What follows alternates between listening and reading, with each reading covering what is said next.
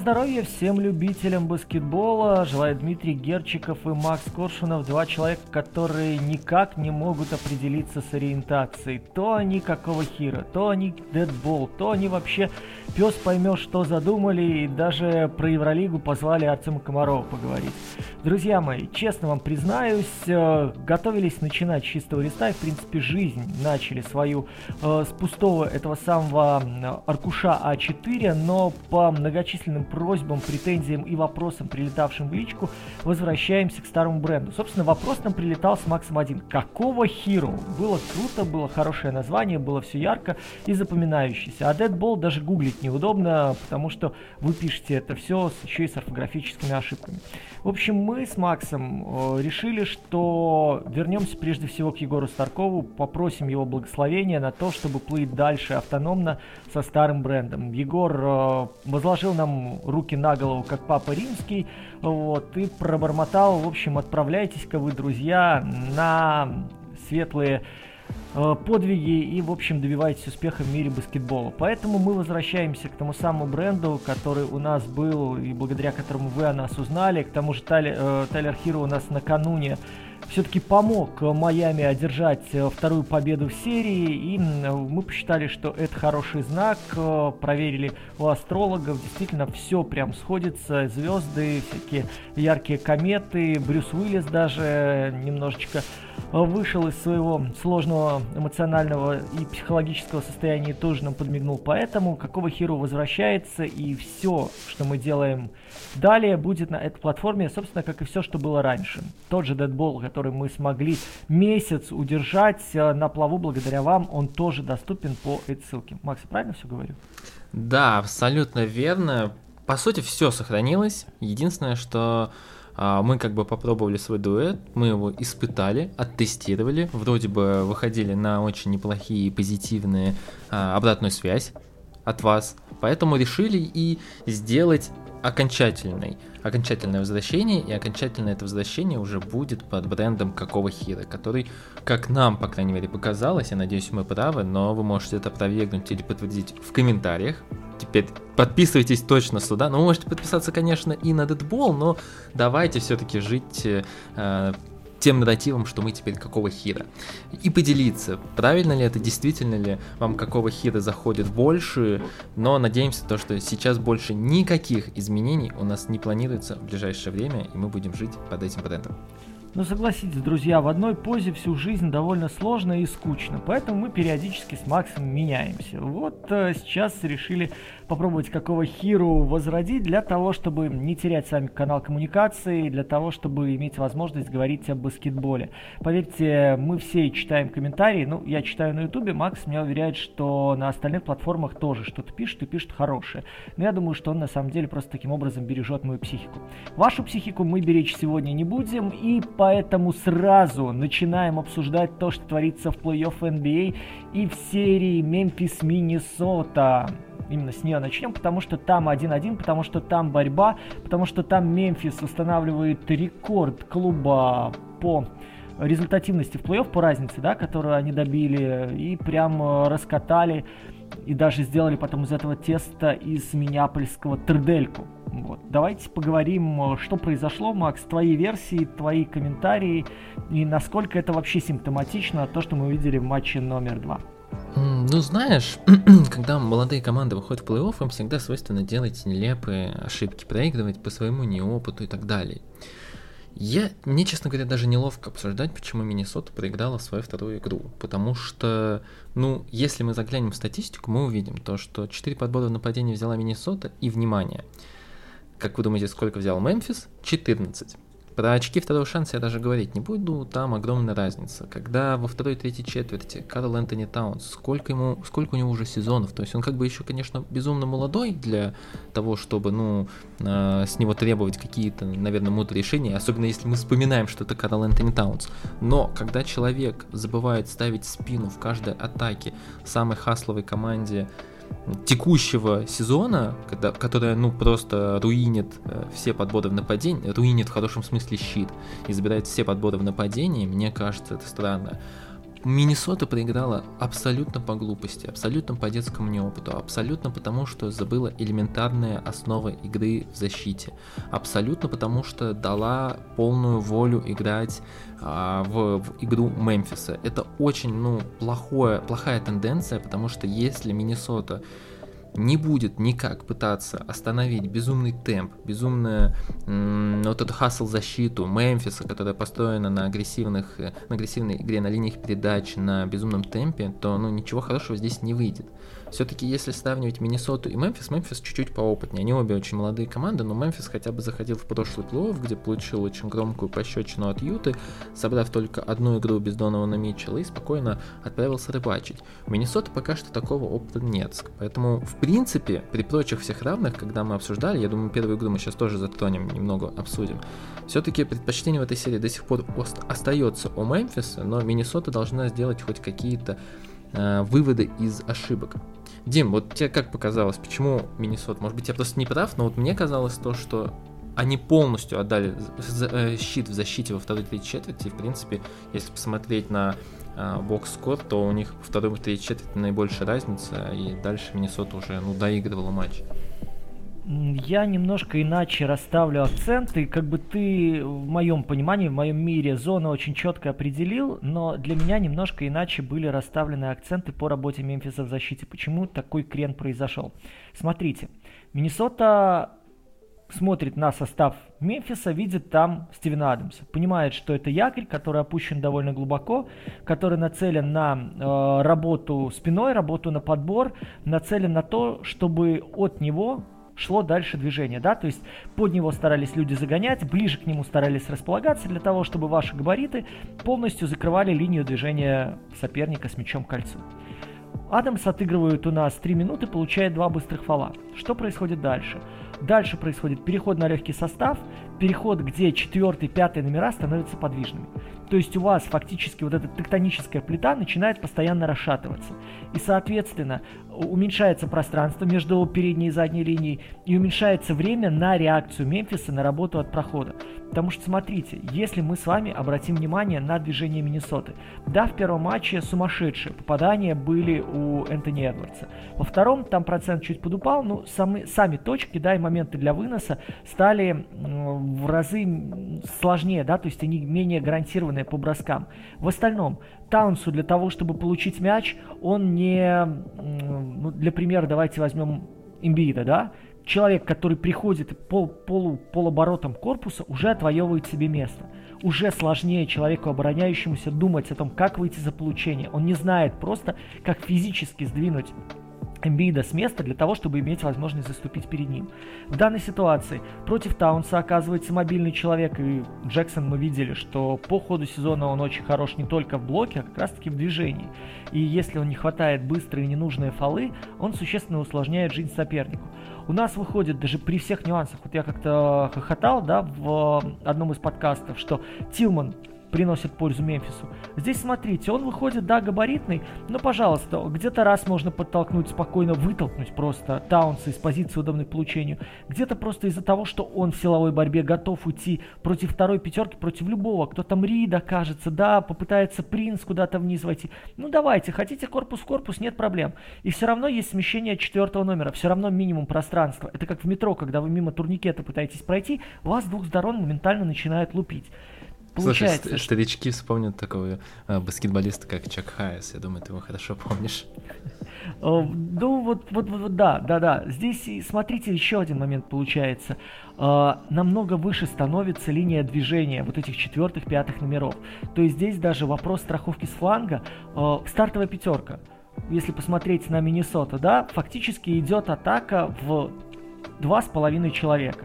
Потому что акцент Эдвардс-Таунс очевиден, и дальше вы уже выбираете из двух зол, из Беверли или Рассела, потому что Беверли это бросок статика, который давненько уже не держится на стабильном уровне, ну а Рассел это просто человек с пулей в голове, и как бы кто его не нахваливал, еще со времен выступлений в Лейкерс, у меня довольно-таки ну, по организации атаки, по выбору бросков и по тому, как он э, вместо того, чтобы включать голову, включает физику, действует, у меня вот здесь как бы уровень его восприятия ниже плинтуса всегда уходил. И вот получается в этой ситуации вы намного проще строите свою защиту.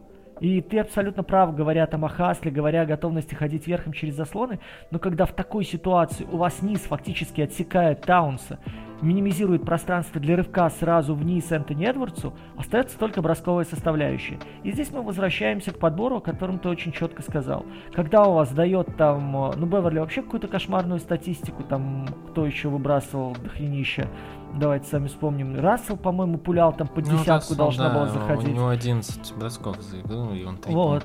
попал. Да, там, там выходил еще Науэлл, насколько я помню, тоже. Ну, Науэлл пытался... это трейберка. Это трейбер, который да. выходит, и он бросает много. Если повезет, то все будет очень хорошо, но обычно нет. В этой ситуации уровень адаптивности Мемфиса был намного выше. И от этого собственно, мы танцуем, мы получаем на выходе ту разницу, с которой, собственно, Мемфис и закончил эту игру. На самом деле, вот ты сказал про Рассела, у меня вот есть одно интересное наблюдение по Дианджело. Мне он очень сильно нравится, как когда он без мяча и он расставляет игроков нападения. Он прям очень неплохо двигает игроков, говорит, что им делать и так далее. Но когда он получает мяч, да, он начинает делать периодически очень сложные броски, вот этот shot selection, про который ты уже сказал, и все у него становится не очень хорошо. Но на самом деле я все хочу вот свести к этой теме, которая, наверное, достала уже всех и на канале, и тебя, я думаю, немного поддостал этим. Я считаю, что абсолютный X-фактор этой серии это один игрок. Это Джар, э, Джарен Джексон ты сказал уже о его пользе в нападении, но тот факт, про который я, ну, прям не могу не говорить, даже в этой игре он сделал 4 фола. Это шестая игра их в сезоне, и ни разу у Джексона не было меньше четырех нарушений. Ты сказал про бесполезность Адамса. Адамс не играбелен. Он за три минуты получил два фола, но их не получил хотя бы Джексон. Высока вероятность, что, что он бы отфалился в те моменты, либо, ну, хотя бы один получил бы вместо Адамса. Поэтому Вопрос, сколько Адам сможет играть в этой серии, не знаю, мне кажется мало. Потому что без Джексона если Джексон отфалится, то, как правило, происходит следующая ситуация. Сначала Джексон э, получает два быстрых фола, и уже в конце первой, если э, Дженкинс рискует его выпустить в начале второй, то Джексон не страхует, он не играет Рим Протектора, он играет где-нибудь на краю, он не настолько агрессивен, как это делает обычно, свой период, когда у него нету ноши в виде нескольких фолов, и он может там пропустить большую часть матча. И все уже становится немного сложнее, потому что, да, защита Мемфиса прекрасна, но все их защитники, они, опять же, они могут рисковать. Это вот тот фактор, про который ты говорил с, в прошлом нашем подкасте про Маркуса Смарта, то, что, блин, ну прикольно быть лучшим защитником, в принципе, неплохо, когда сзади тебя есть какой-то неплохой страхующий игрок. Это мы говорим не только о Смарте, Смарт прекрасен, спору нет, но и про других игроков Бостона, которые могут агрессивно играть на дуге и чувствовать себя в безопасности, потому что сзади их кто-то сможет подстраховать.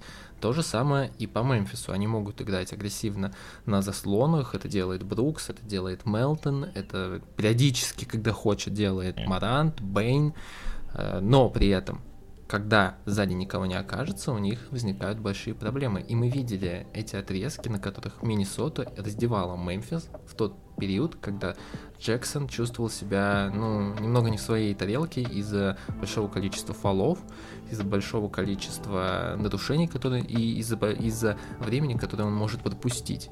Поэтому, ну, для меня абсолютный X-фактор этой серии, в принципе, и всего плей-офф, наверное, это именно Джарен Джексон младший.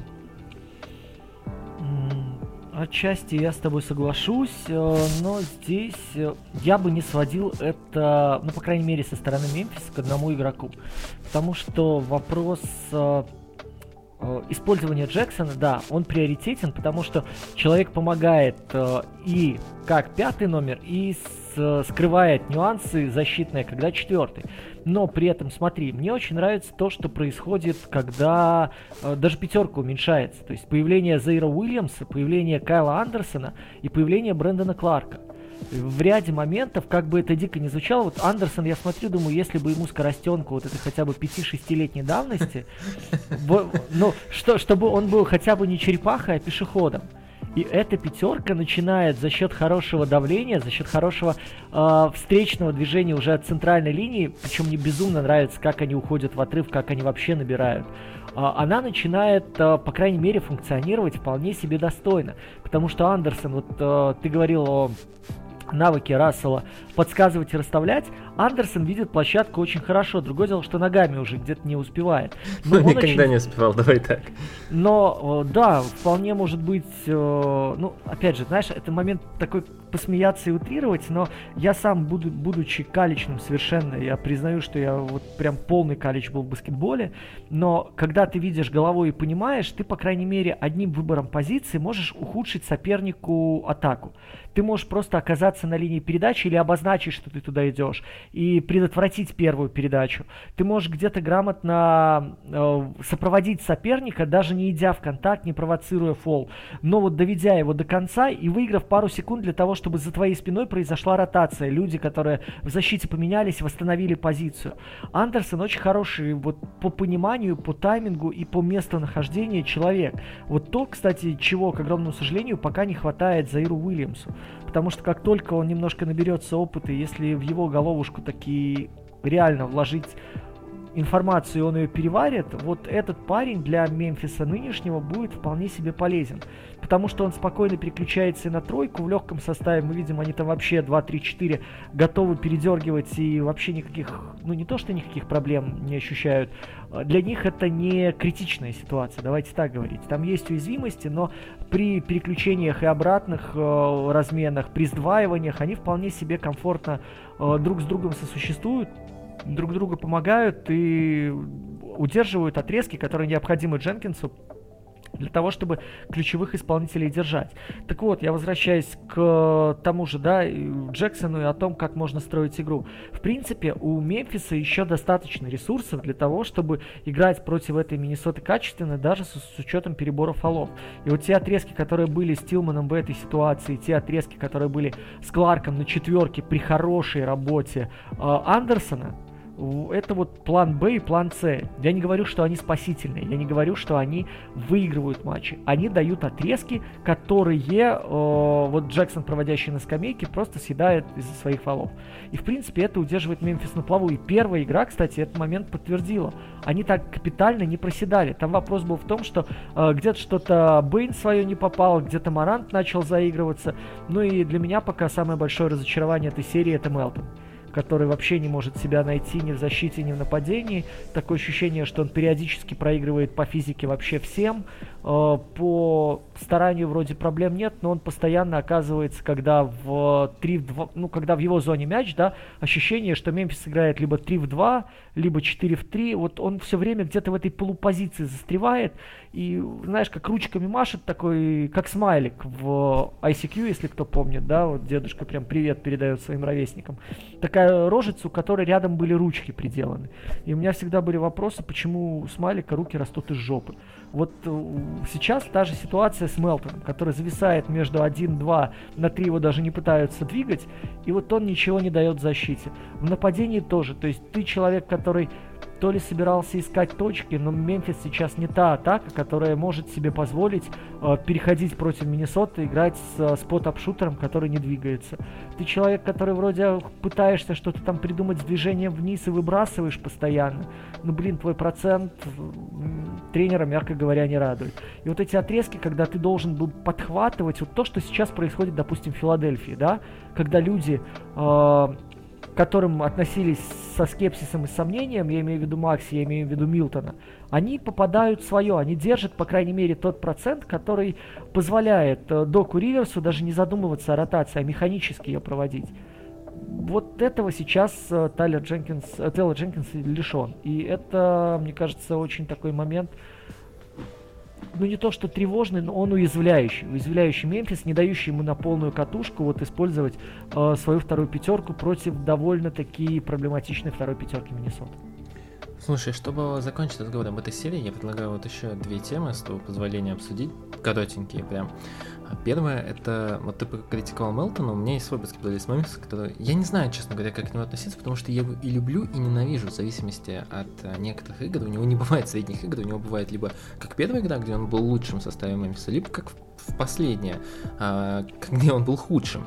Я про Дилана Брукса мне периодически кажется, что ну, этот баскетболист может быть банально просто опасен команде и ну, не знаю, это а есть определенный риск, когда человек с таким а, маленьким Весбруком в голове может творить такие дикие броски. Он, конечно, может быть иногда X-фактором, но зачастую это просто настолько большой риск, что, не знаю, мне немного становится страшно. Мне кажется, рано или поздно, но попробует э, главный тренер э, его разводить с Марантом по времени и пробовать его вот как э, человека, пускай тоже на коротких отрезках, через которого будет идти движение. Вот я не могу пока понять, знаешь, вот они, что он, что Бейн. У них бывает такое ощущение, что, как говорят пианисты, запала ля да, вот пока ты не, вот, не попадешь вот с этой точки, ты будешь херачить. Для чего ты это делаешь, непонятно, но вот ты вот прям вот должен, должен попасть в средний движение. В, там в отрыве или в начальной фазе позиционного нападения. Вот ты нашел себе там пространство, ты, ты вот выкидываешь, и вот пока оно не попадет, ты шмаляешь. Потом ты реализуешь и успокаиваешься. С одной стороны, это вроде как угроза. С одной стороны, это вроде как полюс альтернативный. Вот, ну, сейчас, сейчас, подожди просто.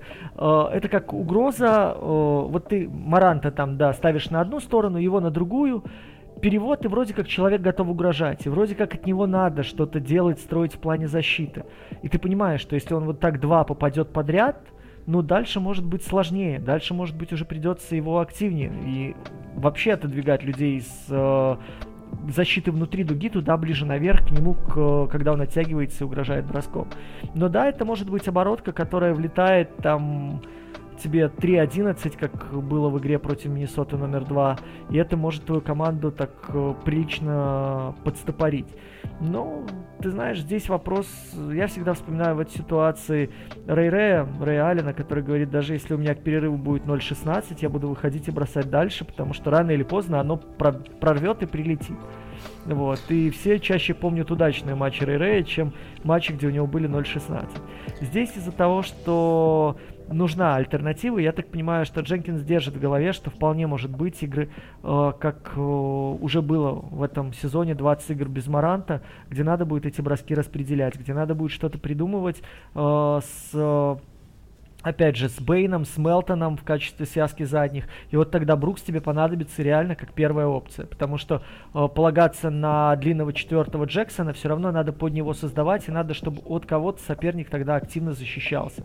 И верил в то, что это главная угроза. И вот тебе надо будет периодически переключаться между Бейном и Бруксом. Наверное, резонней и как-то логичнее было вразумлять этого парня в ходе регулярки. То же самое, вот, что делал Спаэльстра, как мы уже обсуждали с Тайлером Хиро, да, то же самое, что делал Кер с Джорданом Пулом, используя его на первом номере и показывая, как это может работать, и готовя свою команду в то, что придется играть длинные отрезки вот с таким функционалом. Здесь вполне возможно, это вот такой, знаешь, уже подготовка плацдарма на случай потери Мара. Но я согласен, что когда тебя так выбивает твой ключевой игрок, ну, пока Миннесота прощает, но будут команды посерьезнее, будут команды по организованней, тут, конечно, можно улететь здесь, я не спорю. Я вот как раз, да, вот последний хотел вот закончить обсуждение этой серии на вопросе Миннесоты. Очевидно, Финч, ну, понимает то, что в целом преимущество, конечно, у Мемфиса. И Проблема в том, то, что быстрое нападение Миннесоты может их убить, потому что это удобно для Мемфиса. Это игра, которую Мемфис любит, в которую он умеет играть. У Мемфиса по-любому будут проблемы с Далласом. Теоретически могло бы быть, если бы они встретились в плей-офф с Фениксом и Голден Стейт. Мы, я думаю, про это еще зацепим немного, почему. Но конкретно с этой Миннесотой, которая не умеет играть в позиционный баскетбол вообще, которые также играют в бей бросай. Ну, условно бей бросай, на самом деле нападение Финча очень хитрое и она построена на принципах motion offense, ну и так далее, но это отдельная тема. По сути, да, это быстрое нападение с э, очень высоким темпом. Мемфис такой же. Вот как ты думаешь, какой план у Финча, вот что можно сделать в этой ситуации? Потому что я вот думал, думал, но в целом команда неопытная. Проблемы в защите есть против такой хаслового, такого хаслового нападения. Где-то видел, по-моему, на Атлетике фразу, то, что каждая игра, которая будет 50 на 50, Мемфис заберет. Просто потому, что Мемфис своим хаслом, ну, действительно убивает. Это действительно очень сильный аргумент. А, Миннесота неопытная, она не такая хасловая, она не может играть позиционный баскетбол, который неудобен для Мемфиса. И в целом, ну вот непонятно, а что здесь можно делать. А у тебя много опций, много вариантов, много своих людей, с которыми можно что-то варганить.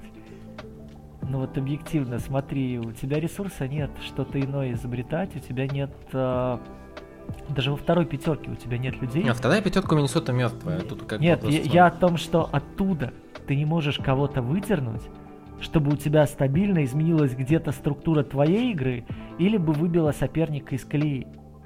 Ну просто по определению ты не можешь вот э, внутри своей системы. Это вот, кстати, очень похоже на YouTube. То есть здесь э, ты заложник, ну не отчасти, а во многом заложник тех игроков, с которыми работаешь, и ты вот под них выстроил свою систему, свое движение. Дальше у тебя нет выбора, потому что они ограничены и они приучены вот к таким базовым характеристикам работы. Все, дальше ты можешь только, ну, скажем так, эксплуатировать ее еще более ярко, еще более интенсивно.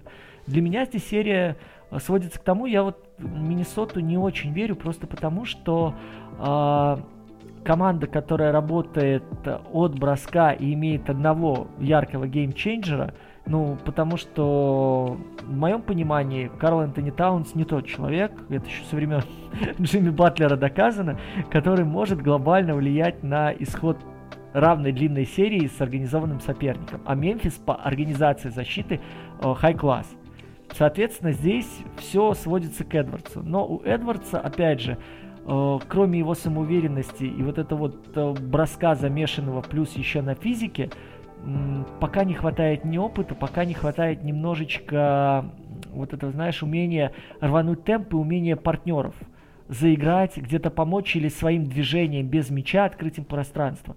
В принципе, Эдвардс, вот потому что он сейчас делает, э, мне кажется, немножечко в себе убивает э, перспективу двигаться в район Дуэйна Уэйда.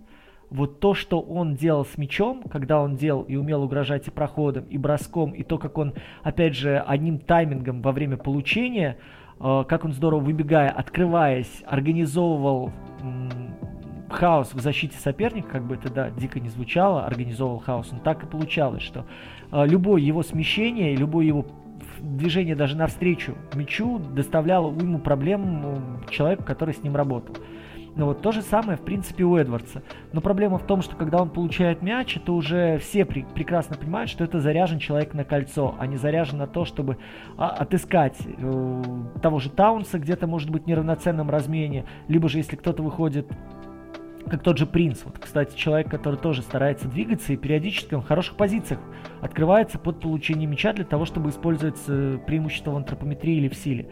Но вот у Эдвардса пока нет этого тайминга, у Эдвардса пока нет этого понимания э, работы с э, партнерами. Ну, для 20-летнего парня, мне кажется, это нормально, это окей. Я просто веду к тому, что Миннесоте в этой ситуации надо просто гнать дальше. То есть просто гнать и надеяться на то, что Мемфис вот на этих повышенных скоростях будет сбиваться в атаке тоже на поспешные, на не самые оправданные броски, но в защите у кого хватит сил больше, у кого энергии хватит больше, плюс фолы. Кто, кто быстрее наберется, кто быстрее накушается. Опять же, чем выше скорость твоего движения с мячом и без мяча, тем выше варианты, что соперники нарушат правила, в том числе э, в ситуациях, когда ты просто бежишь там по лицевой меняешь сторону. Слушай, по-моему, достаточно, ну, объемно обсудили, и я надеюсь, э, какое-то понимание, какая-то интрига для слушателей э, стала, заиграла новыми красками, потому что я надеюсь, что все-таки серия там где-то в районе 5-6, не 5, а 6 матчей будет. А, но давай потихоньку двигаться дальше. У нас тут неожиданно еще одна серия появилась интересная на Западе после того, как Девин Букер получил травму. И вроде бы как-то заиграла серия новыми э, красками. Я сегодня читал так много восторженных отзывов про пеликанов, что вот мне почему-то казалось, что я немного другую команду видел. У меня прям, честно говоря, некий диссонанс возникает, потому что я вот вижу команду, где есть два потрясающих, э, пока что эффективных скорера, но даже там у них с защитой большие проблемы. У них есть э, тот же мертвый Волончунас и очень много вопросов. Насколько ты вообще вот веришь в Пеликаны и Давай, ну давай, наверное, начнем от потери Букера, потому что все как-то вот слишком серьезно воспринимают эту проблему, как мне кажется. А, по-моему, Феникс отлично умеет справляться с такими пробелами в своем составе. Ну, давай я отвечу вопросом на вопрос. Таки скажите, а что в этом сезоне Феникс не играл без Букера? Вот и я про то же. Давай, давай, наверное, знаешь, я закину для затравки, а ты продолжишь. Просто вот мне казалось, что если Дэвин Букер выбива, выбыл действительно там на 2-3 игры, ну, как сейчас пишут, по крайней мере, третью, четвертую он точно подпускает, почему-то все резко забыли, что в команде Phoenix Suns играет лучший плеймейкер поколения текущий, лучший флоу General на текущий момент, которые умеют ну просто гениально распределять броски между остальным составом. И если уж в свое время, когда Крис Пол в этом сезоне выбывал, Дэвин Букер отлично этим занимался, пусть в меньшей степени он все-таки там а, распределял броски, там неожиданно этим стал заниматься Кэмерон Пейн, то, по-моему, как никто другой, но Крис Пол должен справиться с этой проблемой. Я вообще пока не вижу проблемы, потому что, мне кажется, знаешь, во-первых, разговоры о смерти Феникса слишком преувеличены. Во-вторых, восторги по отношению к Пеликанам э, сейчас на волне просто именно победы в локальном матче, на волне того, что Пеликанов хоронили 0-4, они ну, превосходят реальное соотношение сил и реальная расстановка на площадке. То есть, понятное дело, что да, очень классно, когда у тебя в, в старте два хороших защищающихся высокорослых человека. Очень здорово, что у тебя есть э, Волончунас, который снимает по 12 подборов на чужом щите в ходе одного матча. Очень классно, что у тебя Херб Джонс есть, который страхует две позиции жопу Хейса. Э, очень классно, что у тебя есть Маколум, который гоняет 40 минут и в этой игре попал. Ну, ребят, давайте просто пойдем по порядку. Относительно Феникса. Феникс играл без Дэвина Букера. И играл довольно хорошо. У Феникса, если здоров Крис Пол, как ты верно заметил, как минимум опция э, хорошего пик-н-ролльного нападения никуда не пропадает. У Феникса в игре, которую они проиграли Пеликанам, Джей Краудер дал 2.11. Ну, согласитесь, это тоже такой показатель, когда человек дает 0.5 с периметра из хороших позиций, э, всю серию он так бросать не будет. Плюс ко всему, мы видели с вами, что в нынешнем сезоне использовал уже э, Монти Уильямс и Маги вместе, да, со вторым большим. Мы видели, что Кэмпейн выходил и играл вместе с, и с Полом, и с Букером. Мы видели, что э, Лэндри Шемет выходил и играл не только спотап, но и человек, который уходит через из-под заслонов, да, вот делает так называемые каты вниз, и тоже использовалась как одна из э, таких альтернативных ключевых опций. К тому же мы видели с вами, что в игре, которую Феникс проиграл, Букер налил Пеликанам сколько там, под 30 за 20, 23 минуты или 25 ну, минут, что, что, такое. что такое.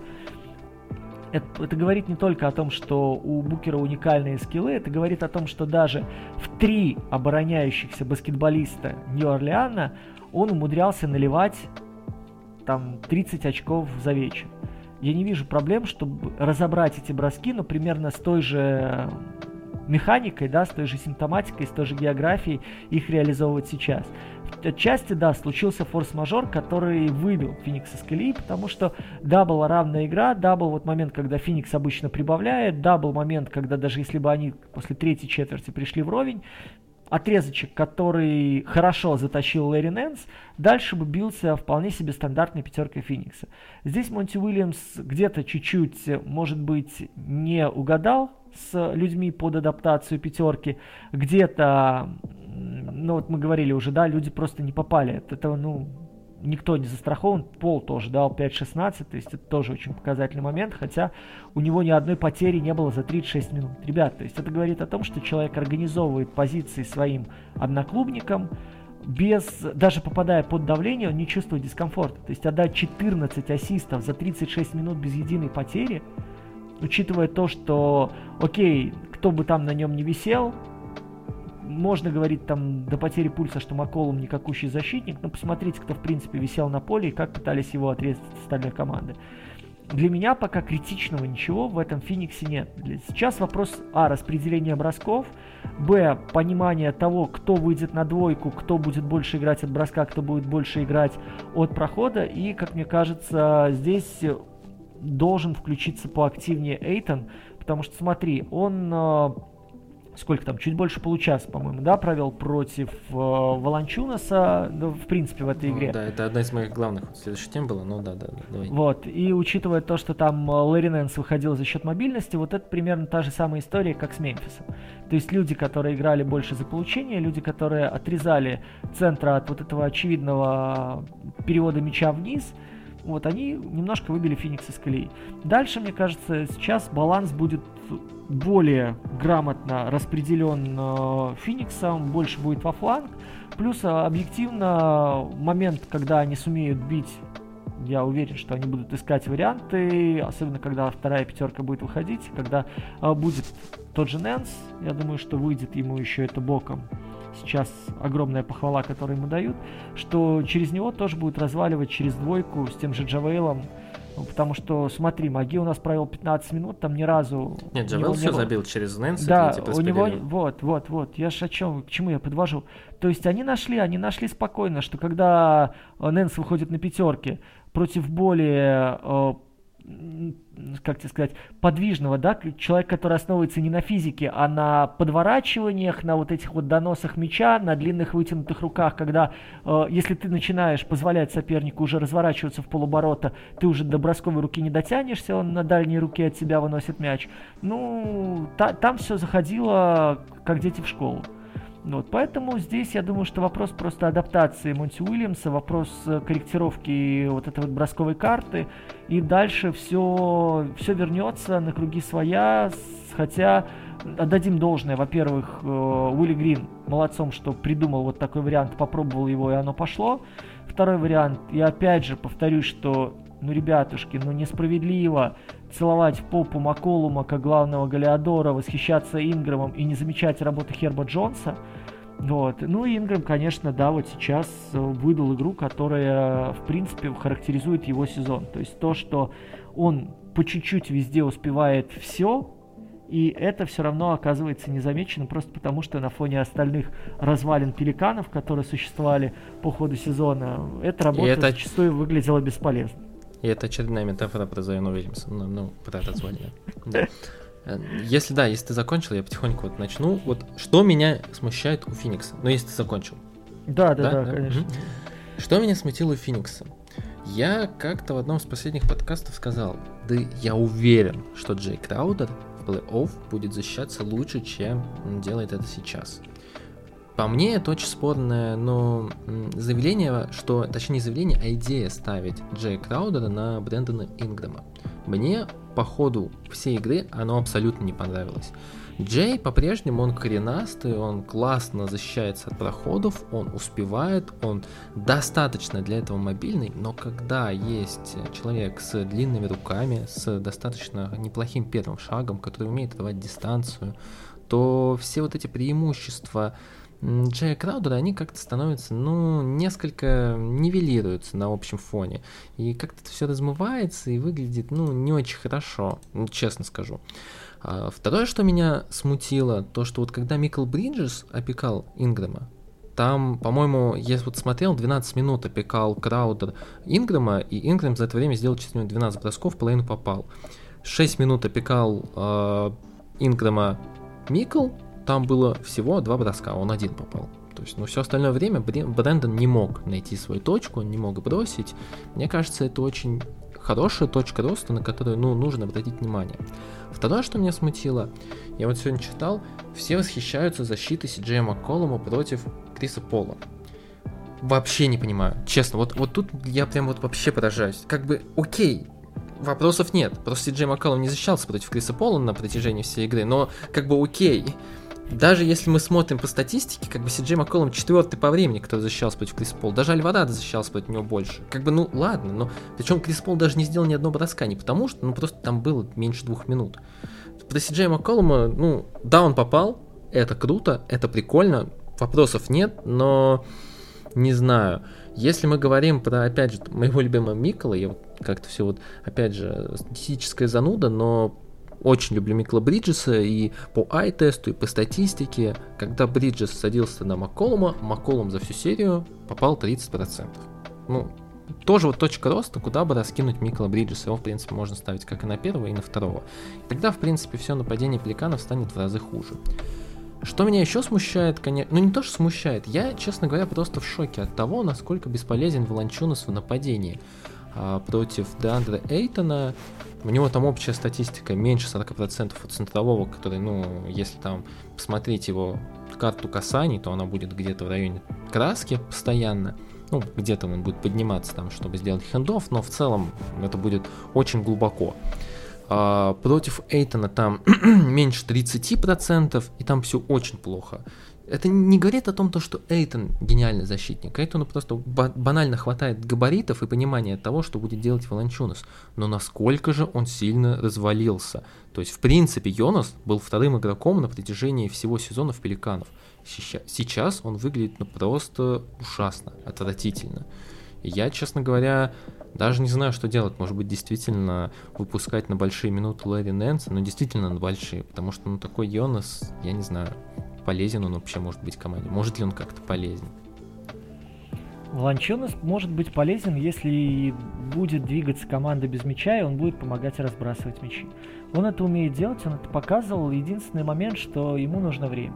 Ему нужно время, во-первых, занять позицию, получить, и дальше, если это не очевидная передача, вот он если получает, допустим, да, в районе линии штрафа чуть правее, э, самая очевидная для него передача это назад под 45. То есть это прямое, вот как визуальный контакт называется, да, он видит человека в этом секторе, и он возвращает мяч под хороший бросок. Если сверху приходит к нему защищаться или сдваиваться кто-то из соперника. Здесь момент такой, что Эйтон спокойно защищается один в один. Давай объективно, Волончунас э, обладает ограниченным набором атакующих э, инструментов. В начале карьеры, когда он играл четверку, когда у него была меньше мышечная масса, когда он был э, Литвас Ритас, по-моему, да, э, он хорошо из дистанции и со средней на мягких ногах мог даже обыгрывать на высоком ведении. Когда он приехал в Америку, э, я, по-моему, рассказывал это в эфирах на Мегуго, даже история о том, как жаловался Ардес Сабонис и тоже имели с ним разговор на эту тему, что его безумно бесило, что Волончуна с его уникальным набором, с, с этим скиллсетом, Сабонис его как раз-таки выгля- видел как универсального 4-5, ну, в перспективе, да, как сейчас говорят, длинный четвертый, который может уводить за собой, который может двигаться, который может постоянно нагнетать от движения. Его нагрузили физикой, его сделали классическим пятым, и это убило ту самую легкость, убило ту самую вариативность, которая у него была. Сейчас Эйтону с таким человеком работать максимально просто, потому что в физике он не проигрывает, а дальше, во-первых, попробуй того Эйтона обойти, а во-вторых, э, подвернуться под сильную руку для того, чтобы организовать себе хороший бросок. Соответственно, в этой ситуации я не могу сказать, что там, знаешь, э, он разочаровал, он разваливается или он там как-то меня убивает. Он просто оказался замкнут в том своем мире ограниченного инструментария, который есть, и этот инструментарий, он не действует сейчас. Просто его, ну, негде использовать. Отсюда и те мячи, которые он добивает, там, где-то вторым темпом, да, где-то из-за позиционной ошибки, где-то из-за размена.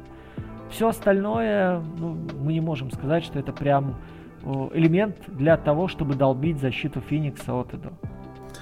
Давай тогда последний вопрос задам, и я дам тебе слово, чтобы ты перешел к следующей теме. Скотт Фостер против Криса Пола. Когда-нибудь это закончится? Я думал, что сегодня ночью, вот честно. То есть я думал, что это должно случиться и наконец-то закроют эту тему. Ну, это фан, это прикольно, конечно, но я не верю ни вот, знаешь, ни в эти домашние чужие площадки, ни в всякие там формы, всякие, как это бывает, ты выиграл сложную игру, потом тренер ту же майку надевает, вам дают ту же меню перед игрой, вы едете тем же маршрутом, э, все обязаны ту же музыку в раздевалке включать. Это все ерундистика. Это, ну, настолько... Это, это хорошо, когда вам надо вот эфир расцветить или какой-нибудь текстик вбросить такой фактор. Все будут, естественно, нагнетать, э, улыбаться, но все прекрасно понимаем, что о, баскетбол не игра случайности, не игра совпадений, уж точно не игра э, какого-то вот этого ненаучного, ну, как бы так помягче сказать, ненаучного бреда. Вот, поэтому это прикольно, это смешно, но я бы на это вообще внимания не обращал. Да, давай тогда к нашим баранам. Я надеюсь, не, не оскорблю болельщиков этих команд э, и останемся на Западе. Передайте полностью слово, потому что э, меня считают несколько предвзятым, когда я говорю о Юте Джаз. Юта Даллас, слушайте, ну, тут, тут, конечно, сложно в ряде моментов говорить, но я когда осознаю, что 40 плюс, да, у Далласа в плей-офф за все время существования команды делали только All-Star. Э, делал Дончич, делал, понятное дело, Новицкий, делал э, Блэкмен и еще кто-то там был, вспомню сейчас, походу скажу. И после этого у вас появляется Джейлен Брансон. Джейлен Брансон, который наливает 41 очко. То есть для меня бы это было уже, ну, вообще, сам, само по себе личное оскорбление. Второй момент, да, э, Ван Эксель, да, вот, Ник Ван Эксель еще был, да. 40 плюс в плей-офф. Второй момент личное оскорбление. Посмотрите, сколько раз во второй игре э, умудрялись выдернуть Габера и обыграть его один в один. Маленькие, на движении, после разменов, после каких-то непонятных э, подсказов, просьб смен, подстраховок. Я, вот, честно говоря, я не понимаю, что там у них происходит внутри команды, но определенно есть какой-то, мне кажется, коммуникационный трендец, потому что ну, невозможно. В, в конце матча, по-моему, или в середине, ближе к концу, показывали лицо Габера, вот опять же, после очередного мисс-матча, когда его на скорости просто обгоняют, как бегунок убегает от Койота Уилли и забрасывают и в его глазах вся тоска французского народа. То есть, ну серьезно, то есть вы опять запустили человека на дриблинге, и я здесь остаюсь в радиусе двух метров от кольца. Что вы хотите, чтобы я сделал? Ну вот что мне делать? Мне, я делаю шаг вперед, просто человек уходит на, там, на полметра вправо, и все, я уже я в отыгранном положении. Я остаюсь под кольцом, человек с двух шагов просто приставляет вторую ногу, аккуратненько мяч отправляет в кольцо. Что делать здесь человеку там с ростом 2.17? И зачем вы это позволяете делать? Ну вот э, мы с тобой говорили о, об облегченной пятерке Далласа, помнишь, несколько подкастов назад я говорил о том, что идея постоянного движения и идея э, отрезать первого номера должна быть у команд, играющих против Маверикс, доминирующей. Вот у нас в этой ситуации получалось, смотри, Брансон спокойно забирал, спокойно разгонялся. Где-то убегали Маверикс в отрыв, и тогда вообще легкие очки получались. Где-то здесь получается за счет того, что ты быстро начинаешь движение, происходит сразу ротация в защите у соперника. Вот Клибер, да, все там восхищались, человек бил 19, 19 же, да, процентов по ходу регулярки издали, а здесь попал, да. здесь попал 8-11. Ребят, так посмотрите, из каких позиций он бьет и куда к нему приходит мяч. Когда... Нет, давай, давай, давай, да, не будем врать. Он по, в этой регулярке неплохо бил 32,5, но на некоторых отрезках у него действительно там падал процент до 19. Вот, э, да-да-да. После матча звезд, правильно, да, это мой косяк, ребятушки, сорян. Э, после матча звезд у него отрезок был, где у него 19% с периметра. Э, я о том, что идет первая ротация в защите, и ощущение, что, ну, честно говоря, вот любой из наших слушателей, оказавшись на слабой стороне, рано или поздно во втором матче серии получил бы открытый бросок. Просто тупо стоя на месте. Ну вот это вот ты, ты смотришь и пытаешься понять, вот что вы делаете, когда заканчивается игра, что вы делаете на разборах и что вы делаете потом на тренировках. Ну, потому что момент, когда все восхищались в первой игре, вау, Донован Митчелл после перерыва вышел, сделал 30 очков. Чуваки, сколько он заглотнул вместе с Кларксоном на периметре. Сколько он понапривозюкал моментов, когда атака, которая должна была у захлебываться, завершалась вполне себе осязаемым и вполне себе логичным от движения мяча броском. И здесь надо говорить сейчас не столько о Габере, не столько о каких-то там проблемах с Куина Снайдера, а проблемах о том, как мы организуем защиту на периметре. И, по-моему, это э, когда Митчелла спросили про защиту от Финни Смита, он там начал его расхваливать, а потом ляпнул, да, что типа, ну вот он так защищается, неплохо было бы и нам что-то делать подобное на периметре. Так, чуваки, вы шесть сезонов играете с Куином Снайдером, и до вас только сейчас начинает доходить, что у вас есть проблема с защитой на периметре? При наличии э, Кларксона, при наличии того, что Богданович уже вообще не знает, какого номера играет. Ну, посмотрите, он в нападении бусинка, вопросов нет, потому что он смотрит на то, как один тупорез маленький, второй тупорез маленький бегает с мячом и упирается периодически. Да блин, Даллас просто поменялся раз, все. Он, Хьюстон у нас проблема, понимаете? И Богданович просто берет, окей, дайте мне мяч вот между первыми и вторыми усами, я продавлю и третьего, и четвертого, который там оказывается с той стороны. У Далласа там набор коротышек, уберите от меня просто Финни Смита на периметр, он сам туда выходит защищаться. Я вам зарешаю внизу. Но что делать Богдановичу в защите, ребятушки, когда особенно Даллас начинает с этими покати горошками полуторными играть? Да блин, уже хрен с ним, станьте зоной.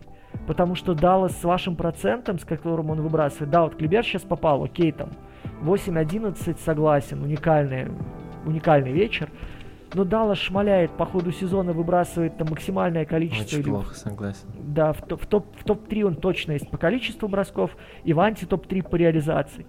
Хер с ним, если у вас уже настолько все плохо, поставьте более или менее хоть кого-то вменяемого наверх, кто длинные руки имеет и может хотя бы считать игроков и передвигаться, и играйте зоны отрезками, интенсивными, пробуйте, пускай они шмаляют издали, пока Дончич нет.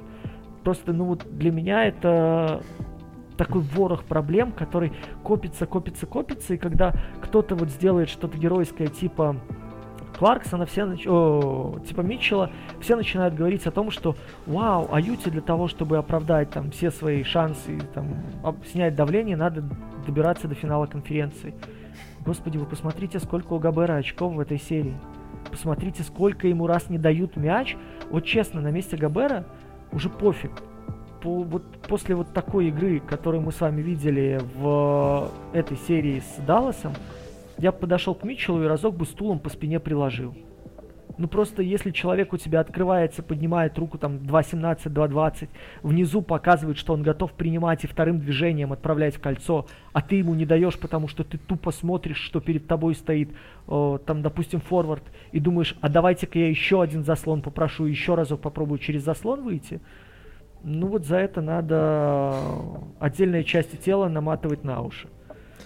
Слушай, ну. я вот да, вот слушай, я в целом с тобой совсем согласен. Я вот сейчас тоже пройдусь. Для меня, в принципе, самый главный показатель всей этой серии то, что ненормально, когда против тебя Макси Клибер делает 16 трехочковых попыток за две игры. Это ненормально. Так быть не должно ни в каком мире. Это значит, вы делаете что-то неправильно. И да, Даллас в этом, э, как бы в этой серии попадает из-за дуги. Но попадает он потому, что он бросает открытые броски. Это не потому, что они научились резко бросать. Встаньте против них нормально на периметре и сделайте даже вот ту же зону, которую ты предложил. А если вы заглянете в конспекты там с Паэльсты, то, возможно, увидите какую-нибудь интересную зону, которая, возможно, даже и против периметра вам что-нибудь подскажет. И там процент очень сильно просядет. Очень сильно. Что меня еще смущает, то что Юта, ну это пикинрольная команда, чаще всех играет пикинролл, треть всех владений пикинролл. Как только это провали... как только они попали на команду с хорошей пикинрольной защитой, все, у них э, развалилось абсолютно все. У них Митчелл бросает меньше 40%, у них Габер абсолютно не играбелен в плей-офф. И это единственный, кстати, момент, а, не, абсолютно не играбелен, не играбелен в нападении. И вот это единственный момент, с которым я с тобой поспорю. Потому что вот ты говоришь то, что Митчелл виноват, что он не дает Габеру. Я согласен, то, что Митчелл из принципа как будто бы не дает уже мяч а, Габеру, это неправильно. Это плохо, и в некоторых ситуациях действительно нужно делать. С другой стороны, у Габера, ну, работа ног на уровне, я не знаю, инвалида, я не знаю, но у него очень плохая работа ног, и обыграть кого-то в посте он прямо не сможет. Это при этом, при том, что у него практически в каждом владении может быть мисс-матч, ну, относительно антропометрии его соперников. Против него играют одни из самых маленьких центровых. И даже если это Паул играет на маленьких минутах, не так много сыграл, либо Клибер, это очень маленькие игроки для его размеров, и он их все равно не может обыграть в те редкие владения, когда получает мяч. Поэтому, возможно, я здесь предположу, что на самом-то деле в этом и есть э, цимис, почему Митчелл не отдает передачи Габеру. Хотя факт того, то, что Митчелл тоже становится неиграбельным, когда пикинролл не работает, он не может а, рвать владение для того, чтобы выйти на какой-то интересный средний бросок, это тоже факт, который меня сейчас несколько удивляет. Я все-таки рассчитывал, что он намного более разносторонний. А, ви, э, не винка, а защитник, который может находить и другими способами набирать очки. Но это посмотрим. Что меня еще смущает? Я тебя по Габету еще послушаю, я думаю, тебе есть что сказать, э, возразить мне. А, что меня еще смущает? Я всегда был адвокатом Снайдера и говорил то, что этот человек играет от сильных сторон. Но сейчас, когда после того, как в очередной раз изнасиловали Уайтсайда э, в ну, элементарными какими-то владениями, там даже не нужно 4 на дугу ставить, 5 на дугу ставить, там просто можно Уайтсайд атаковать, он, в принципе, на первый фейк куда-нибудь улетит. Проходит 10 минут Габера, и он опять выпускает Уайтсайда. У тебя был целый сезон, ты же Руди Гея специально для этого. Ну, окей, вы просили кого-то лучше, но у тебя был Руди Гей, чтобы с ним что-то придумать. Окей, идея провалилась, но вы же не решили своих проблем. Почему вы не подумали сделать что-то еще? Почему вы не придумали на какую-нибудь еще пятерку перейти? Вы подписывали из пеликанов брата Шея Гилджис Александра, как его? Ну ты понял, кого я имею в виду. И тоже Александр. В общем, я забыл по своей тупости, но вы же поняли. Да, да, Дим, ты. Да, да, извини, это я просто аж закашлялся от себя. Да. Вот, да. Эм, и при этом у вас там есть Эрик Паскаль. Да, у него огромная задница, он ни хера не умеет в защите. Но вы как бы тоже в защите сейчас не особо что-то можете делать. При этом я не знаю, ну вот здесь вообще же нет никакой идеи. Вы не можете играть ни в нападение, потому что Даллас руинит ваши пик-н-роллы. Вы не можете играть ни в защите своими идеями. Какая ваша идея на эту серию? Дать мяч Митчеллу, чтобы он что-то придумал? Ну, не знаю, вы далеко на этом не вылезете, вы не вытащите эту серию. И мне очень нравится принцип, сейчас позиция Далласа. У них сейчас, вот прямо сейчас мне пришло уведомление, когда я говорил, что у них статус да, а, Луки на игру questionable. Мы не знаем, будет ли он играть еще. Вы, когда слушаете, вы уже, наверное, посмотрели игру. И даже если выиграет эту игру Юту, Юта, это ничего не меняет. Вообще ничего. Скорее всего, просто тогда они зафорсят восстановление Луки и спокойно Даллас заберет эту серию. Потому что сейчас точек роста в этой серии, точки, точек изменений в этой серии к чему-то лучшему у Юты просто нет. Так, ну, э, я так понимаю, Никела Александра Уокера мы делать больше, дергать да. больше сегодня не будем. Да. Я, я извините, я ж просто от этого спича Максона, серьезно, как, когда он это вспоминал, из него прямо лилось, меня аж пробило на ха-ха, вместо того, чтобы подсказать сразу, я немножко подоржал. Короче, смотрите, что еще я могу добавить к этим пламенным спичам совершенно справедливым. Относительно Габера. Есть вариант такой, что ты суешь мяч просто вниз. Твоя задача тогда просто поместить Габера как можно ниже и заставить его двигаться э, вдоль линии, которая очерчивает этот вот язычок штрафа, да? Ну, вы представляете, сам, сам, саму трапецию, да, вот этот э, корявый прямоугольник. Чем ниже вы его туда засунете и дадите возможность получать, чтобы он просто работал спиной, э, тем проще будет Габеру просто добраться до кольца. Потому что э, один в один физически он может спокойно обыгрывать любую пятерку Далласа, кто играет там внизу, просто полагаясь на свою широкую спину и даже на свои длинные ноги. Э, уязвимое он может стать для того, чтобы, ну, опять же, в сторону лицевой один показ, одно движение плечом, и ты освободишь себе под полукрюк или под бросок вообще лицом. Второй момент для того, чтобы провоцировать даблы и сбросы обратные. Там не надо ничего сверхъестественного придумывать, потому что даже самые э, тупоголовенькие центровые NBA, которые есть, не считая Хасана Уайтсайда, конечно, из-под сдваивания обратную передачу уже научились делать. Э, то, что не может пока вообще придумать Юта, как жить, кроме пик-н-ролла. У них пик-н-ролл Айза, все как бы, все, что мы с вами можем увидеть. Но э, то, что с фланга люди не могут ничего предложить, для меня это как бы не то, что шок, но это беда. опять же, момент, когда мы видим с вами, что э, Богданович играет против тройки, против четверки и делает это успешно, но окей, из этого тогда исходите и забирайте тогда нападение, используя игроков крыла. То есть вопрос, что Габер в такой ситуации толком да и не нужен будет. Просто полагайтесь на то, что вы будете замедлять игру и играть э, через пост, используя немножко растяжелевшего, потяжелевшего и раскровевшего Богдановича.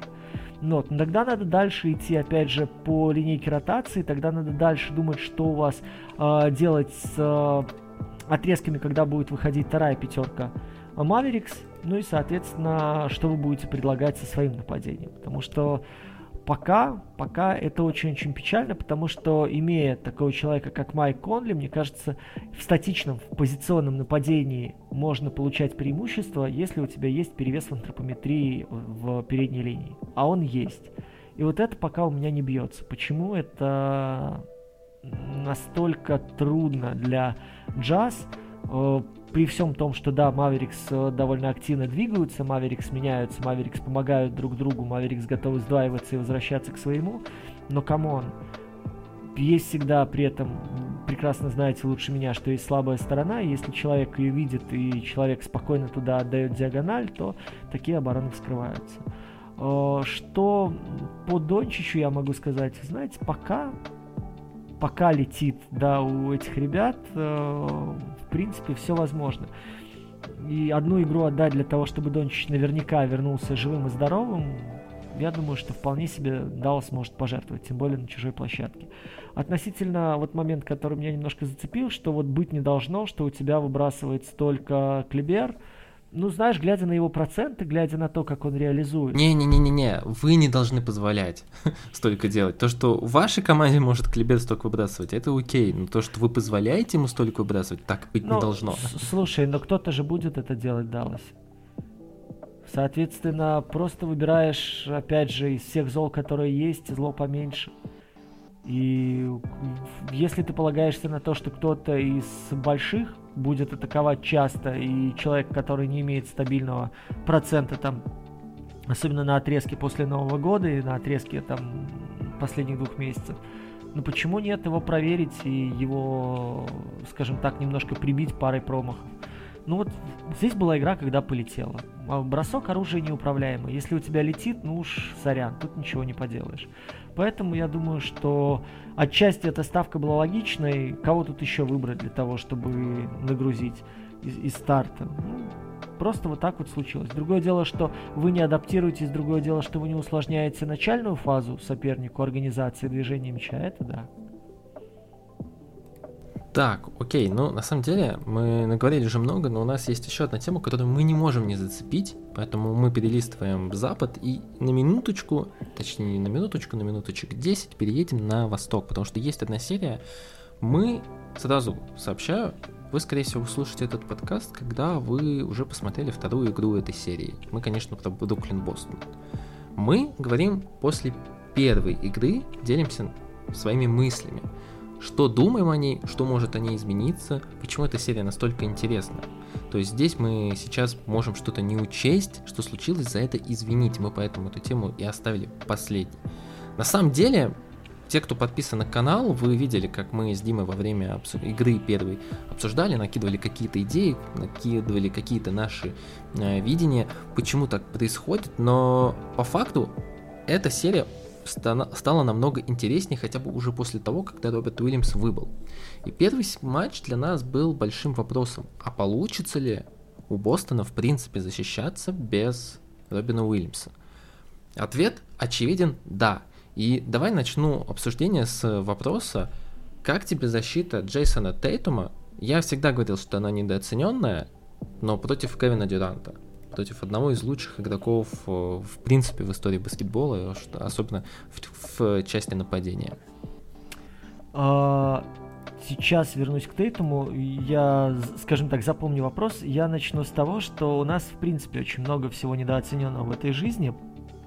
И то, что э, Эл Хорфорд выдал одну из самых шикарных игр в защите в этом сезоне, но для меня это было максимально показательно. И то, что все, знаешь, так как-то по это отметили, что типа, ну вот Хорфорд, как старые добрые времена, молодцом. Хорфорд охренительную, просто охренетительную игру провел по защите, умудряясь закрывать самые сложные места, выдергиваясь наверх, умудряясь оставаться, если кто-то э, под него загонял и просто сдавал, как стеклотару своего маленького, среднего игрока, Хорфорд оставался и продолжал это делать. Он доиграл до конца сложнейшие эпизоды и в концовочке, опять же, вытащил Бостон. Для меня это вообще был MVP матча, который, ну вот, который мы с вами смотрели, который восхищались. Да, там Тейту мы, сейчас мы вернемся к Кайри Ирвингу, но, ребят, но он, он, во-первых, дал сколько, там люди в его возрасте, которые дали 20-15, если посмотреть, да, это из разряда Карим, Чарльз Баркли, Элджин Бейлор, Уилл Чемберлен, э, Мэлоун, Хаким, Адмирал, ну вот люди, блин, это, это космические. И вот Эл Хорфорд делает такую красоту. Поэтому для меня он один из самых-самых вообще был выдающихся ребят за вот этот матч. Что касается Тейтума, да, мы с вами видели, что он там просто какие-то космические, да, цифры спровоцировал в игре против Дюрента, оставаясь... Да, его... 4 потери и 2 из 6. Да, ключевым опекуном. Э, ты знаешь, здесь я вот смотрел, в принципе, на защиту, и э, я как-то вот не мог э, для себя сформулировать, почему у меня не очень выделяются микродуэли. И почему мне очень сложно было воспринимать и выдернуть вот эту вот защиту Тейтума, э, потому что очень здорово у Дока поставил вот эту систему, я ее называю для себя ступенчатой. То есть, когда, смотрите, получается, Смарт замедляет Кайри, старается максимально усложнить начало владения. Дюрент, когда начинает выход из-под заслона, либо начинает двигаться к мячу, он так или иначе то получает бамп от э, того же Хорфорда. Пытаясь отделаться от Тейтума, он вынужден делать ускорение. Кто-то по ходу э, может обозначить выход на линию передачи, приходится чуть шире брать траекторию. То есть Дюрент при каждом получении мяча, при каждом выходе, даже не на бросковую позицию, а на плацдарм, да, на площадку для набора скорости или атаку, он тратит ему силу. И вот то, как заставляет э, Удока своих ребят работать против Дюрента, то же самое посмотрите Грант Уильямс, когда вышел, да, он там очень быстро, если я правильно помню, но там коротенький отрезок был, он сразу отхватил фол, потому что да, вступил да. в силовую борьбу. Посмотрите, там люди, которые выходят со скамейки, задача направлена на то, чтобы маленький замедлял начало владения и вот эту первую передачу под Дюрента в удобную сторону для обыгрыша не отдавал, это задача маленького, все остальные стараются усложнить траекторию движения Дюрента, получение мяча и начало владения. Соответственно, говорить о том, что только Тейтум, вот это вот, э, ту статистику, которую ты привел, это клево, вопросов нет, но та незаметная работа без мяча, которую Бру, э, Бостон проделал против Дюрента, вот она, мне кажется, ключевой успех, в том числе и общего количества неточных бросков, которые Кевин совершил. Другое дело, что Ирвинг попал, да, там какие-то сумасшедшие очки. Но, ребят, э, давайте откровенно говорить, Ирвинг у нас по-прежнему в топ-3 людей, которые обыгрывают один в один. И в этот вечер, даже когда у него это не получалось, он компенсировал это бросками со сверхдальней дистанции вот, э, в третьей четверти, да, какие он две трехи завалил. Люди, которые защищались, все делали правильно. Оставались перед ним, не давали видеть кольцо, вытянутая рука, держали на шаговой дистанции, чтобы не получить три броска штрафа. Ну, человек выпускает, попадает с этим ты ничего не можешь поделать, потому что это вот действительно то, о чем мы с тобой говорили в превью серии. Это космический уровень мастерства. Это та вот угроза, которая идет от Дюрента, та угроза, которая идет от Ирвинга. Как бы вы ни защищались, вероятность получить даже при правильной полностью постановке, она высока. Просто потому, что человек ну, вот богом поцелован играть в баскетбол. Тогда давай дальше перейдем, потому что мы, во-первых, все ругаем защиту, ну, это в принципе уже нарратив, ругать и, а, и защиту Бруклин Нетс просто потому, что она плохая. Но как тебе тройка? Я понимаю, что Брюс Браун в этой, в этой конкретной игре был плох против Джеллина Брауна, э, который против него накидал нормально. Хотя я не могу сказать, что его защита была прям плохая, но, возможно, ты поспоришь. Но Ник Клэкстон, Кевин Дюрант и Брюс Браун. Эти три человека, когда на площадке, Нет защищается. я не могу сказать, что нападение Бостон Селтикс это ну что-то гениальное и сверхсложное, и что против этого Бруклин выглядел прям плохо. У них есть игроки, конечно, которые всегда их нужно будет прятать, но в целом они неплохие. Ты от меня ждешь сейчас. Я да, я, я, я, я жду от тебя какой-то реакции, потому что вот, ну, по крайней мере, вот мне показалось то, что это, ну, не настолько было плохо. Я говорил еще до серии, что когда эти три человека на площадке, а у Бруклина Нетс что-то там защитный рейтинг порядка там 97-98, ну, то есть вполне себе очень неплохой защитный рейтинг. Дюрант, который умеет страховать и понимает игру, Клэкстон, который может спокойно размениться, Брюс Браун, который достаточно цепкий игрок. Это может работать, особенно против такого нападения, которое есть у Бостон Селтикс. Но здесь я скажу, что в моей вселенной Браун ужаснейшую провел. И то, как он бегал внутри трехсекундной зоны и пытался понять, кого он должен держать, кого он передал, где еще один switch произошел и с кем ему играть, это было очень показательно. Другое дело, что особо нет сейчас вариантов замен. И для меня загадка, почему Стив Нэш не использует Блейка Гриффина, как бы это ни звучало. Ну, come on, когда у вас э, Браун с полными штанами оказывается в полупозиции на сильной стороне и между трех соперников не может выбрать, к какому пойти для того, чтобы хоть что-то сделать полезное в защите, это катастрофа. И Блейк в этой ситуации, который уже отвалился в сторону пяти, и пускай на прямых ногах, учитывая, что сейчас нет таймлорда, он может спокойно отыгрывать отрезки примерно уровень полезности Хорфорда, ну, я имею в виду не по там 20 плюс 15, а потому что он может хотя бы где-то сделать шаг вперед и, понимая, что у него пространство за спиной остается, выдавливать соперника в лицевую, для того, чтобы его не оббежали, а просто сократить пространство и тем самым минимизировать вариант ущерба. Почему оставлять Брауна в этой ситуации, для меня было непонятно. Клэкстону нужна помощь. Клэкстону постоянно нужен подсказ, и Клэкстону нужен вот э, второй, такой четвертый номер, который мог бы быть рядом. И знаешь, когда есть у Клэкстона желание выдернуться вперед, вот это вот где-то интуитивно он уже видит пространство, которое получает соперник, выйти навстречу. Окей, подсказать, что я забираю низ, работай там. Главное, не получай фолы, не прыгай на первый показ. Все, что от тебя требуется, сначала припугнуть габаритами, потом сопроводить. Все, и вот я уверен, что получись, у, появись у Бруклина второй такой даже не пятый номер, не центровой, а просто большой игрок, время Клэкстона бы увеличилось, и, в принципе, оно было бы плюс-минус полезно. Э, все говорят о том, что Бруклин при таком ужасном подборе игроков не отпускал соперника, проиграл всего очко.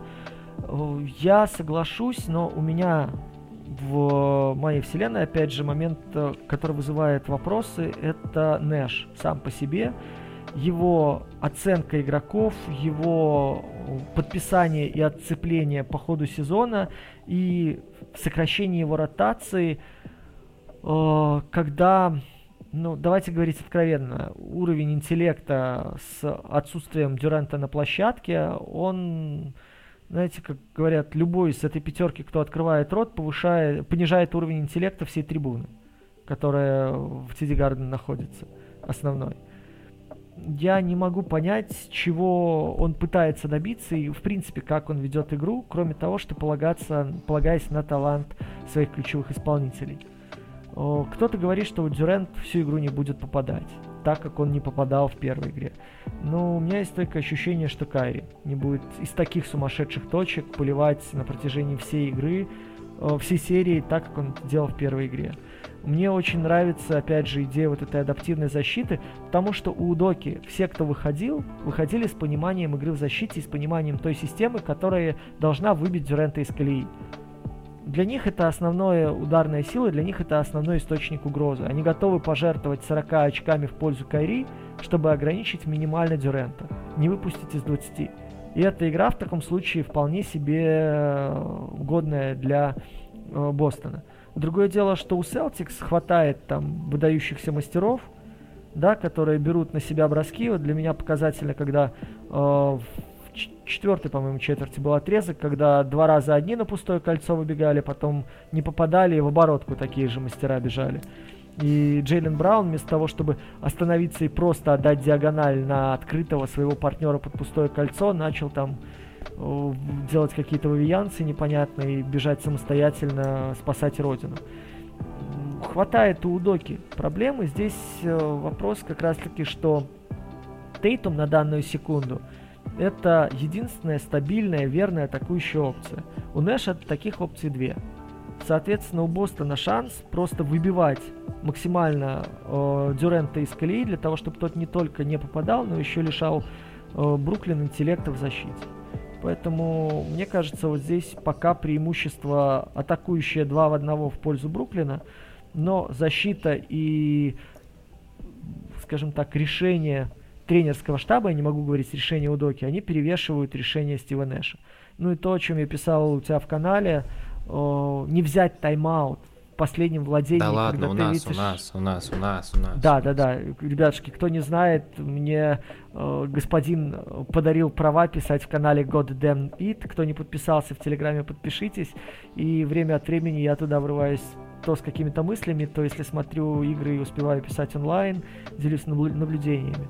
Ну вот получается, что когда Кайри у вас уходит в сторону от кольца под double, и видно, что неудобно, и видно, что не развернуться, и видно, что не сделать нормальный даже рывок под кольцо, у тебя остается 2 тайм-аута, 10 секунд, и, по-моему, 6 на владение, и ты не берешь тайм-аут?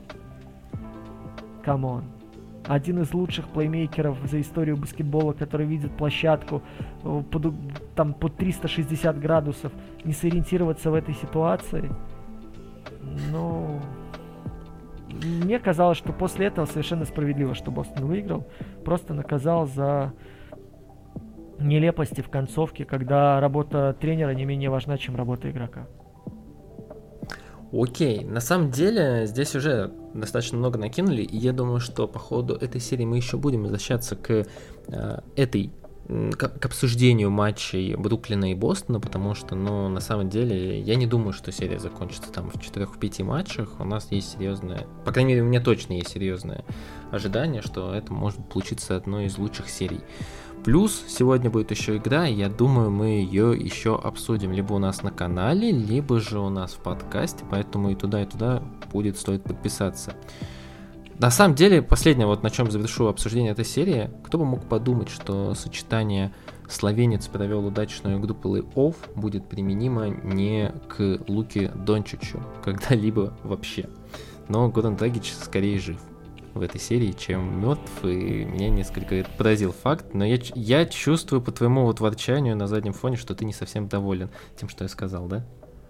Ну, честно, я вообще не понимаю восторга. Ну, серьезно. Ну, да, вот, ну, но, ну смотри, по сравнению... То, то, что, то, что он выжил, то, что у него растут еще волосы на голове, пускай и седые, и то, что он сделал три площадки туда-обратно, ну, ребята, ну, come on. Давай так, по сравнению с тем, что это было, ну, по ходу сезона, в те редкие отрезки, когда мы что-то, какую-то часть информации получали о Горане Драгиче, это огромный скачок. Никто не ожидает от него сейчас какой-то звездной игры, когда он заходил с Майами в финал, но в целом это уже лучше, чем было когда-либо за последние два года.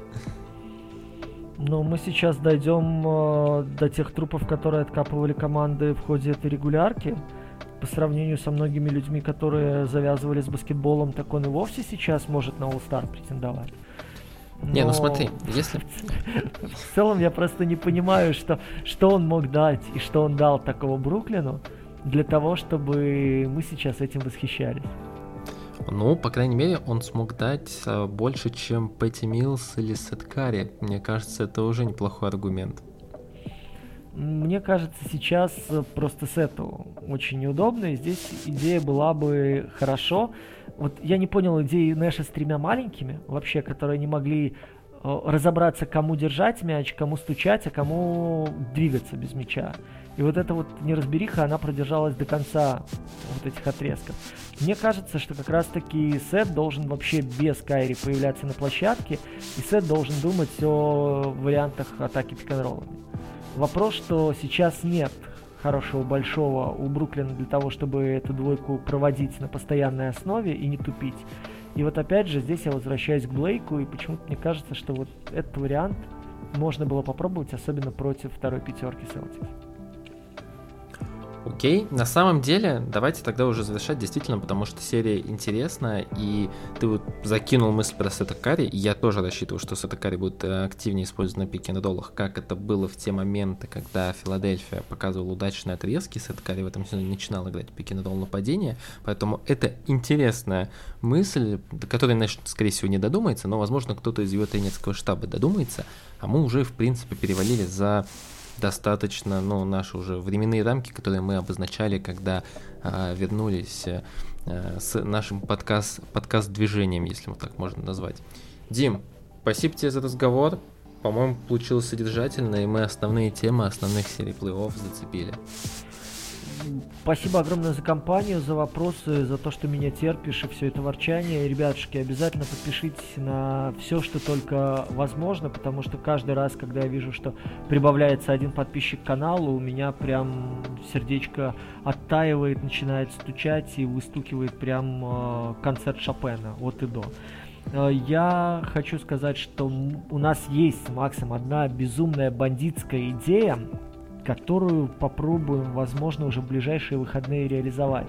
Но для этого нам надо, чтобы вы как-то обозначились в телеграм-канале God Damn It и э, как-то подсказали нам, что готовы там отслеживать новости и быть на обратной связи, потому что мы через канал запустим буквально через энное количество минут голосовалку, спросим у вас, готовы ли вы с нами проводить время на выходных, если это будет ток, если это будет э, вами принято на ура, то мы приготовили для вас сюрприз. Если он вам понравится, то, возможно, он будет на постоянной основе. Но это такая пока замануха, мы, я думаю, что еще к концу недели, может, даже и подкастик какой-то придумаем. Да, поэтому, если кто еще не знает, да, Дима будет писать на канале Goddammit, я в целом могу сказать, что это наше будет общим движением, какого хера это будет? Наши подкасты, Goddammit, мы будем туда закидывать интересные мысли. А, по ходу игр, между играми, по ходу серии плей-офф, ну, придумаем что-нибудь интересное с этим. Да, планы наполеоновские мы, в принципе, в прошлый раз начинали реализовывать, они все остались, некоторые подкорректировались, но в целом мы планируем их реализовать, поэтому важна ваша поддержка, подписывайтесь и на канал, там теперь не только меня можно покритиковать, но и Диму, э, либо кого-то из нас похвалить. Э, подписывайтесь на наш YouTube, подписывайтесь на наши подкаст-платформы, где вы слушаете этот подкаст. Скорее всего, когда вы это слушаете, это уже будет на всех удобных для вас платформах. Если каких-то не хватает, то пишите в комментарии, мы добавим.